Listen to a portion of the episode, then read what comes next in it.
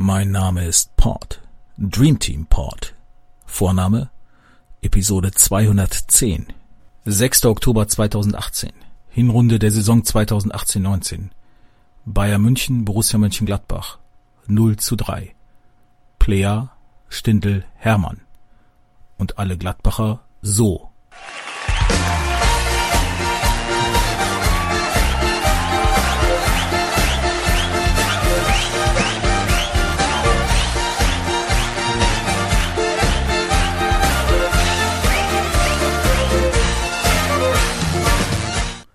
Zweiter März 2019.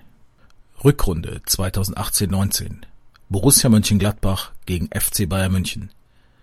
Eine Vorbetrachtung in Rot. So, wir sind gerade an dem schönen Schild äh, des Goldenen Hutes in Schifferstadt vorbeigefahren.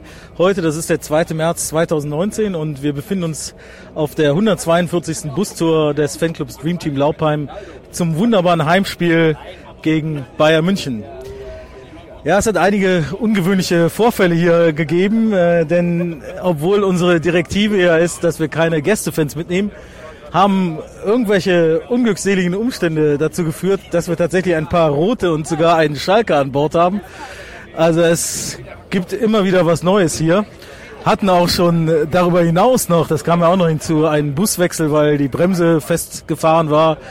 Aber wir haben festgestellt, es lässt sich trotzdem ganz gut leben hier an Bord. Heute steht zum 102. Mal die Partie gegen Bayern München auf dem Blatt und ich habe hier Casey, den man wahrscheinlich auch Crazy nennt, äh, neben mir. Crazy Casey, äh, ein Bayern-Fan und hallo erstmal. Servus, grüß euch.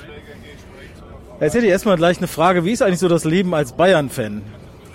So, eigentlich hervorragend. Ich kann mich nicht beklagen. Ja. Im Moment ist es natürlich ein bisschen spannender wie sonst, Gott sei Dank, auch für mich, ja, weil die letzten sechs Jahre war es dann doch auch für mich relativ langweilig, ja, weil so mit 20 Punkten Vorsprung macht nicht wirklich Spaß. Und ja, diese Saison finde ich es richtig cool. Ja, äh, dran an Dortmund, äh, Gladbach im Nacken, also von dem her eine coole Geschichte. Also generell, wie ist es so als Erfolgsfan? Ja. Du, Erfolgsfan kann ich mich nicht wirklich nennen, weil ich bin Bayern-Fan seit ich drei Jahre alt bin und da kann man sich nicht wirklich als Erfolgsfan schimpfen.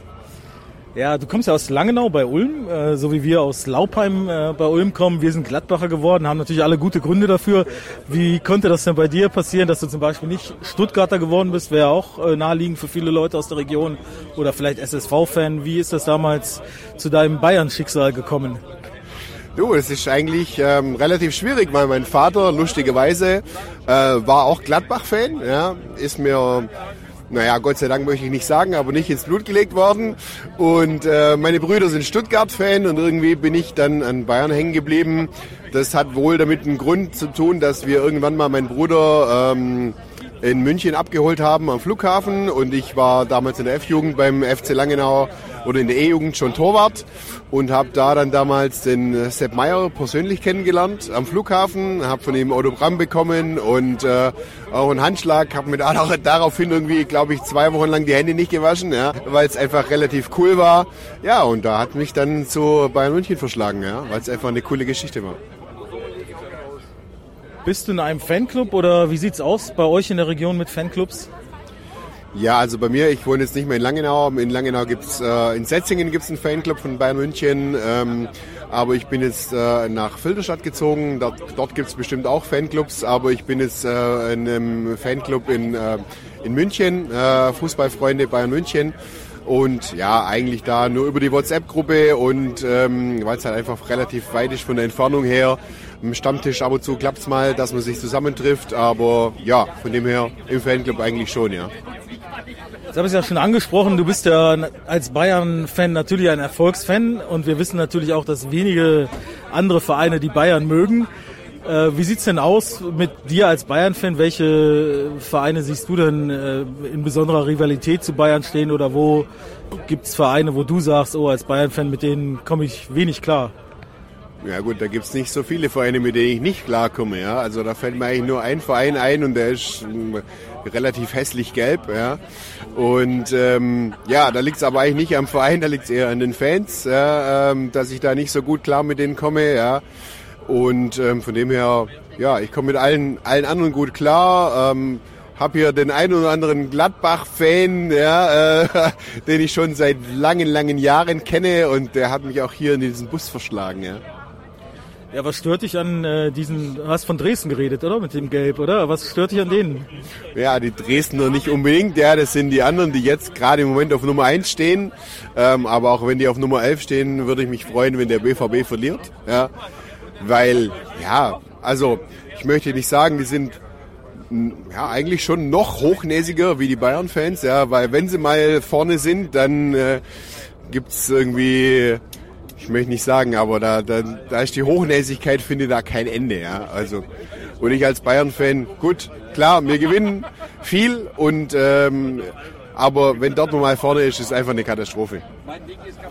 Gut, dann lass uns mal über, den heutigen, über das heutige Spiel reden. Wir haben heute den 24. Spieltag, ist also nicht mehr allzu viel äh, zu spielen. Die Situation ist so, dass Dortmund noch drei Punkte vorne ist. Bayern könnte heute mit einem Sieg punktemäßig aufschließen. Borussia ist dann wiederum, glaube ich, äh, keine Ahnung, acht Punkte hinter Bayern oder so.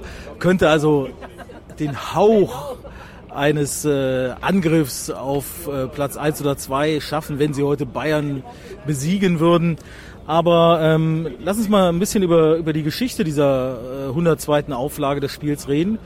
Denn äh, tatsächlich ist es so, dass Bayern ja bisher in der ganzen Geschichte erst zwölfmal in Gladbach gewinnen konnte. Die letzten Jahre, äh, ich glaube, wenn man die letzten zehn Spiele nimmt, ist die Bilanz gegen Bayern äh, ausgeglichen eigentlich. Also Borussia hat äh, von den letzten Spielen, glaube ich, vier gewonnen, zweimal gab es ein Unentschieden, vier verloren oder so. Ähm, und manche Leute sprechen ja schon davon, dass Gladbach der Angstgegner von Bayern wäre. Ähm, wie empfindest du das, solche Spiele gegen Gladbach? Ja, die letzten Jahre gegen Gladbach ist natürlich immer schwierig, weil, keine Ahnung, Angstgegner hört sich gut an, ja, ist, ist auch wirklich so, weil ich habe immer das Gefühl, wenn es gegen Gladbach geht, ähm, ist die Mannschaft von Bayern immer irgendwie konsterniert, ja, immer schwierig. Die ganze Geschichte die letzten Jahre hat es auch gezeigt, dass ja auf, im Rückspiel gab es 3-0 zu Hause auf dem Sack, ja, und ähm, von dem her kann, kann man eigentlich schon von Angstgegner sprechen, ja.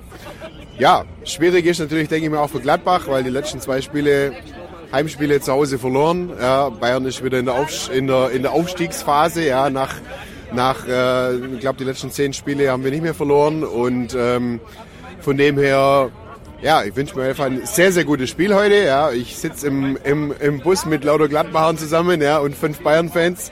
Also von dem her wünsche ich mir ein schönes Spiel. Am besten wäre natürlich ein Sieg für uns, aber das wichtig ist, dass das Spiel schön ist, dass es ein gutes Spiel ist und wer dann, wer dann gewinnt, ja, sehen wir dann.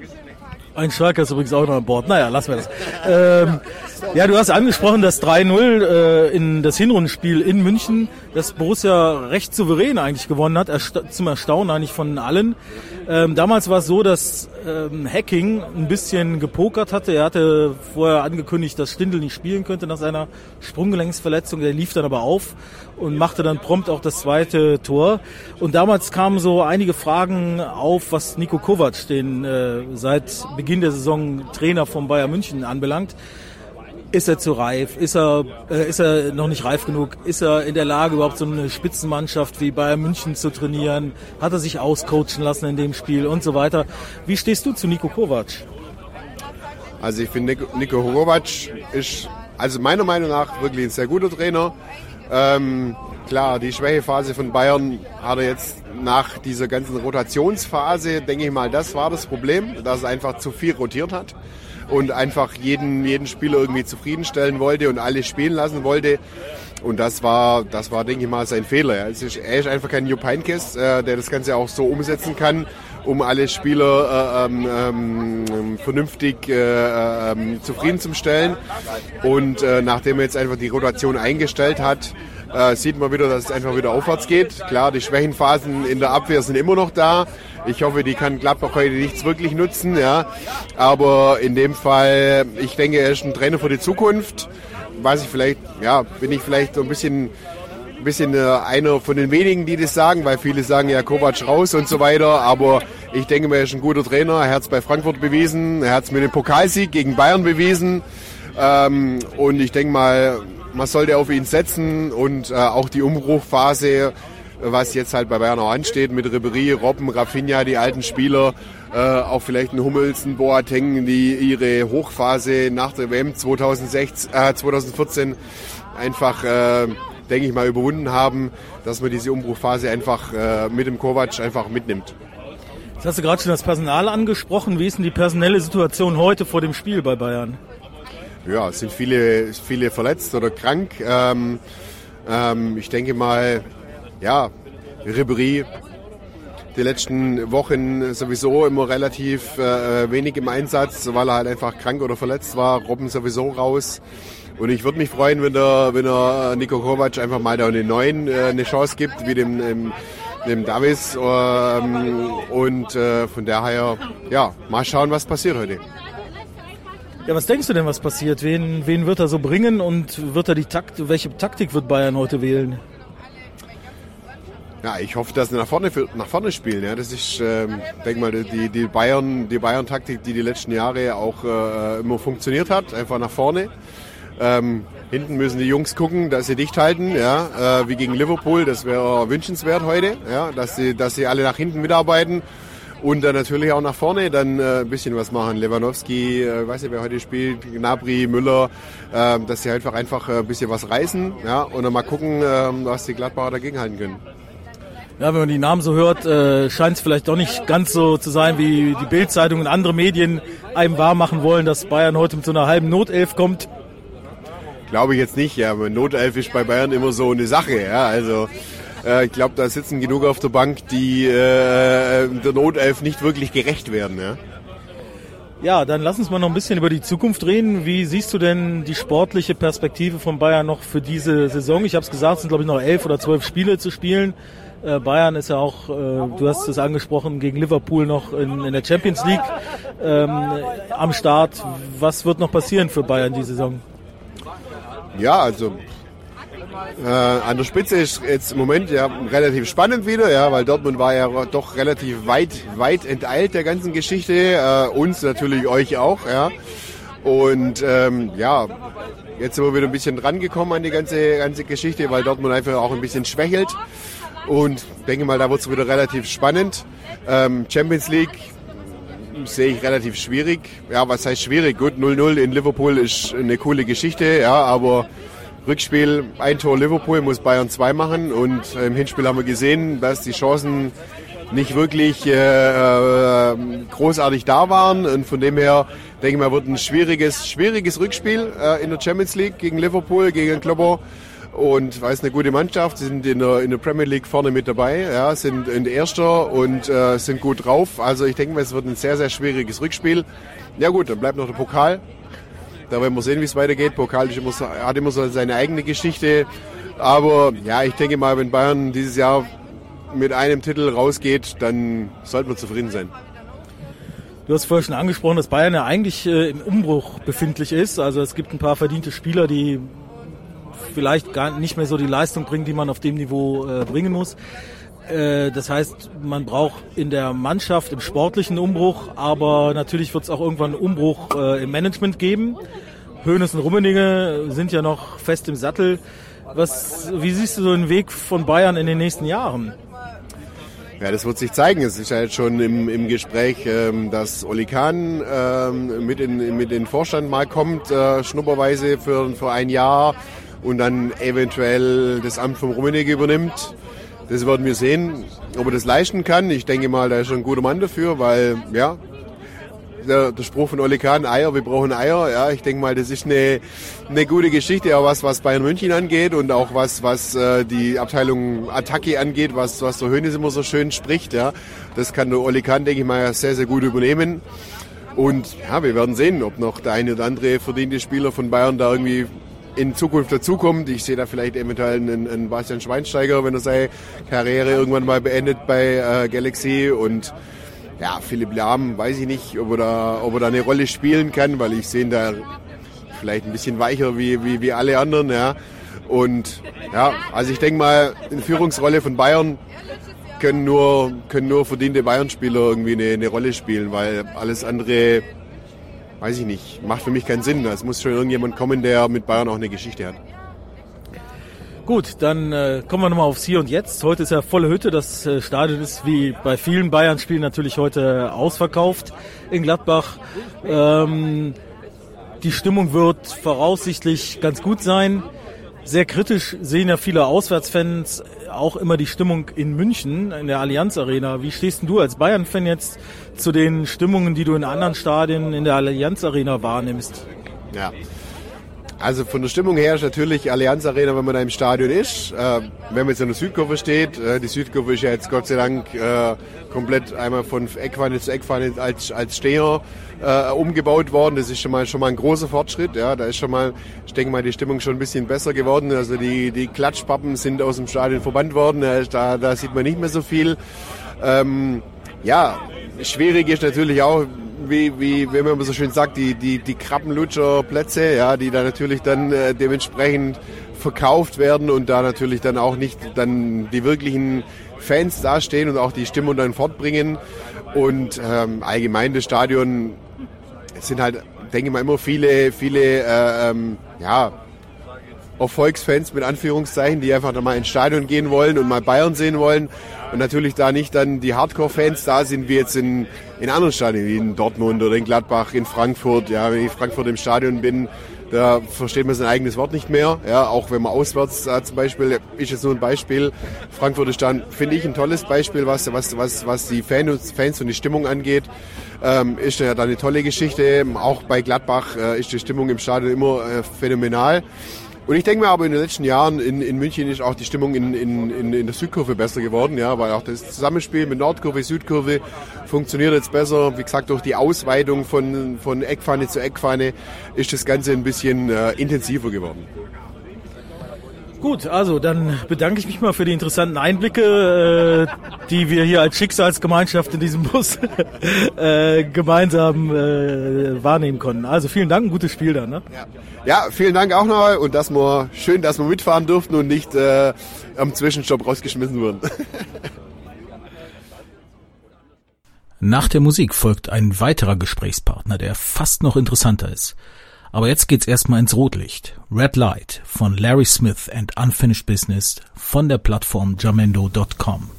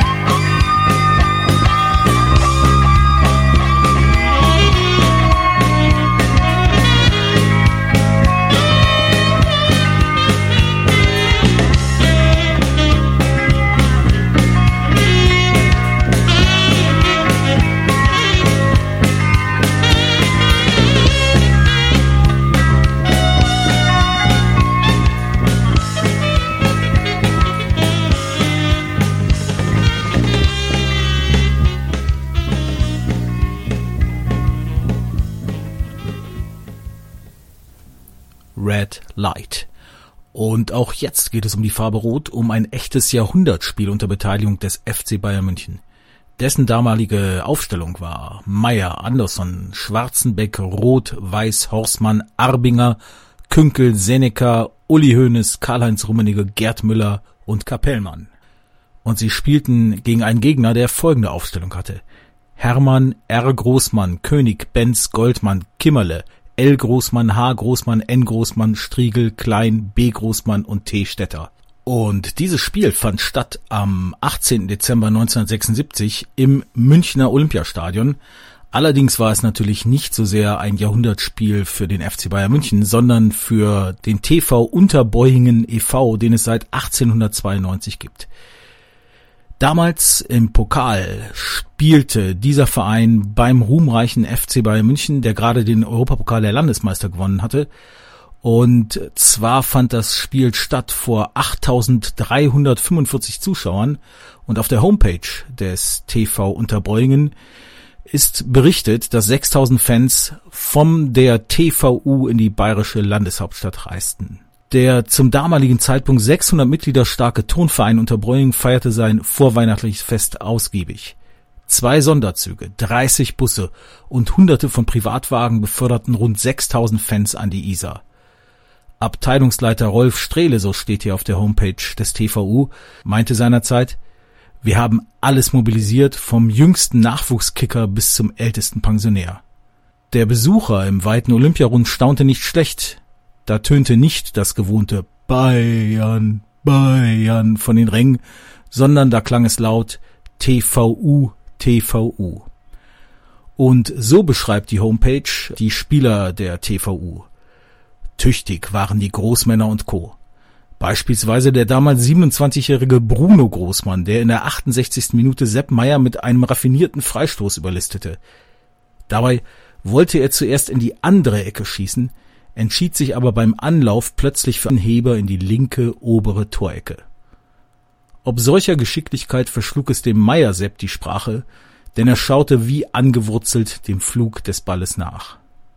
Wie das Spiel ausging, das können wir uns jetzt erstaunlicherweise von einem Zeitzeugen und auch Torschützen aus diesem Spiel anhören, denn ihr werdet es nicht glauben, in unserem Bus zum Heimspiel gegen Bayern München sitzt eben jener genannte Torschütze.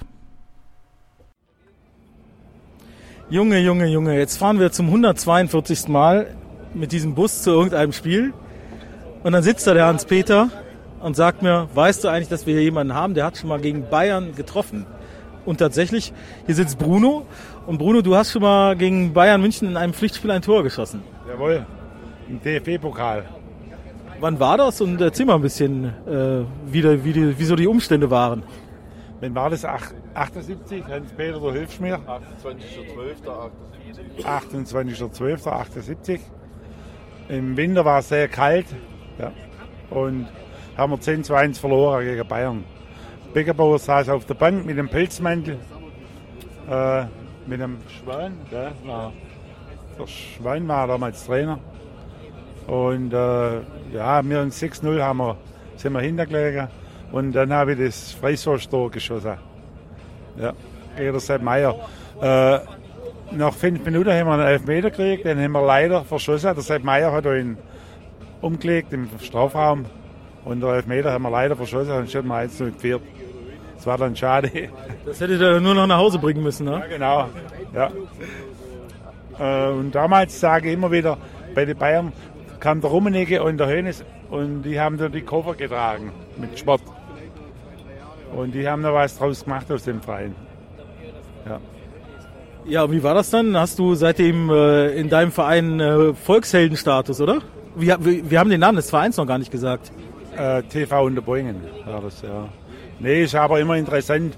Äh, ich bin, äh, habe ein Heizölgeschäft und ich war erst vor vier Wochen bei einem Kunde und da haben wir da erzählt, er war auch in München. Und äh, nach 40 Jahren erzählen die das noch. Das ist manchmal schon ja, lustig oder eigentlich interessant, ist, wenn das von bestimmten Leuten herrscht. Aber Volksheld war ich da nicht. Aber so immer noch angesprochen. Und wie war das damals im Olympiastadion? Also ich kann mich ja daran erinnern, ich bin ja auch noch in jungen Jahren teilweise da unterwegs gewesen. Da war es ja oft nicht so voll, obwohl das ja ein Riesenstadion war. Wie war das da bei dem Spiel? da waren 10.000 Zuschauer da. So wahrscheinlich 8.000 von Unterbringer und äh, weil Unterbringer war leergefegt. Und das war schon lustig. Der Musikverein hat gespielt von Unterbringer. Und ja, war interessant. Und damals gab es ja noch keine Live-Übertragung bei Sky wahrscheinlich, äh, sondern äh, kamen da Ausschnitte dann im Fernsehen oder wie lief das? Ja, das ist eine Abendschau, ist, äh, sind Ausschnitte gekommen. Und also ganz kurz und so. Und interessant war auch noch, meine Mutter hat mir damals erzählt, wie das Radio zu Hause gehört. Es war ein Zufall, die war im Garten und hat erklärt, wie ich es so geschossen habe. Und ähm, ja, aber äh, das hat jetzt nicht, äh, sagen wir, deine Karriere weiter befördert. Du bist weiterhin bei dem Verein geblieben? Ja, wir sind da, oder ich bin da immer nach wie vor dort geblieben und waren wohl immer so Angebote da, mal wegzugehen, mal größere Verein. Und, aber damals war das halt nicht so. Da ist man nicht weggegangen, gleich wegen 50 D-Mark oder sind ab und zu ist jemand gekommen und hat was gefragt. Äh, kriegst für, der, für das Spiel 20 äh, D-Mark oder Punkt so viel. Und äh, heute würde ich es versuchen, wenn es noch mal möglich wäre, ja. Aber bereut habe ich es nicht, weil es war eine schöne Zeit und die war super. Kameradschaftlich auch. Und äh, die meisten hier im Bus schließen ja aus, dass Bayern heute 10-1 gewinnt. Äh, was denkst du, wie wird das Spiel heute ausgehen? Ja, ich tippe mal auf 2-2. Also ich würde eigentlich Gladbach das Sieg gehen. Aber äh, ich hoffe, dass ein paar Tore fallen, dass man ein schönes Spiel sieht. Und äh, weil 0-0 ist dann immer wieder langweilig. Ja, das wird es auch nicht geben, glaube ich. Gut, dann mal vielen Dank. Und ja, dann ähm, gutes Spiel. Doch Bruno sollte Unrecht behalten. Es endete nicht 2 zu 2. Das Spiel endete 5 zu 1 für die Bayern und lässt sich wie folgt zusammenfassen. Im Topspiel des 24. Bundesligaspieltags hat Borussia eine 1 zu 5 Niederlage gegen den FC Bayern München hinnehmen müssen. Für das einzige VfL-Tor sorgte diesmal nicht Bruno Grossmann, sondern Lars Stindl. Vor 54.022 Zuschauern im Borussia Park wurde die Fohlenelf kalt erwischt. Nach nur zwei Minuten brachte Javier Martinez die Gäste in Front. Keine zehn Minuten später erhöhte Thomas Müller aus Sicht der Bayern gar auf 2 zu 0. Die Borussen ließen sich davon zunächst nicht beirren und kämpften sich in einer Partie mit vielen Torszenen auf beiden Seiten noch vor der Pause zurück in die Partie. Lars Stindl verkürzte in der 37. Minute auf 1 zu 2. Direkt nach dem Wechsel stellten die Bayern durch Robert Lewandowski in der 47. jedoch den zwei Tore Abstand wieder her. Die Fohlen waren erneut darum bemüht, eine Antwort zu finden, fanden gegen clever agierende Gäste aber nur selten die Lücken. Stattdessen sorgte Serge Gnabry eine Viertelstunde vor Schluss für die Entscheidung. Lewandowski per Strafstoß stellte in der 90. Minute den 5 zu 1 Endstand her. Und wie so oft ist es nicht nur und nicht vor allem das Ergebnis, das einen zufrieden auf den Spieltagsbesuch und die damit verbundenen Anstrengungen blicken lässt. Denn das Ergebnis lässt einen eher an die Lederpeitsche einer Domina denken, der man sich ausgeliefert hat – es sind wieder einmal die Menschen, die man kennenlernen durfte und die Interessantes zu berichten hatten. Der abschließende Musiktipp stammt von der Plattform jamene.com und von den El Paso Killers und nennt sich Black Leather. Genießt das Leben, ob mit oder ohne schwarzes Leder, das wünscht euch euer Dream Team Pod.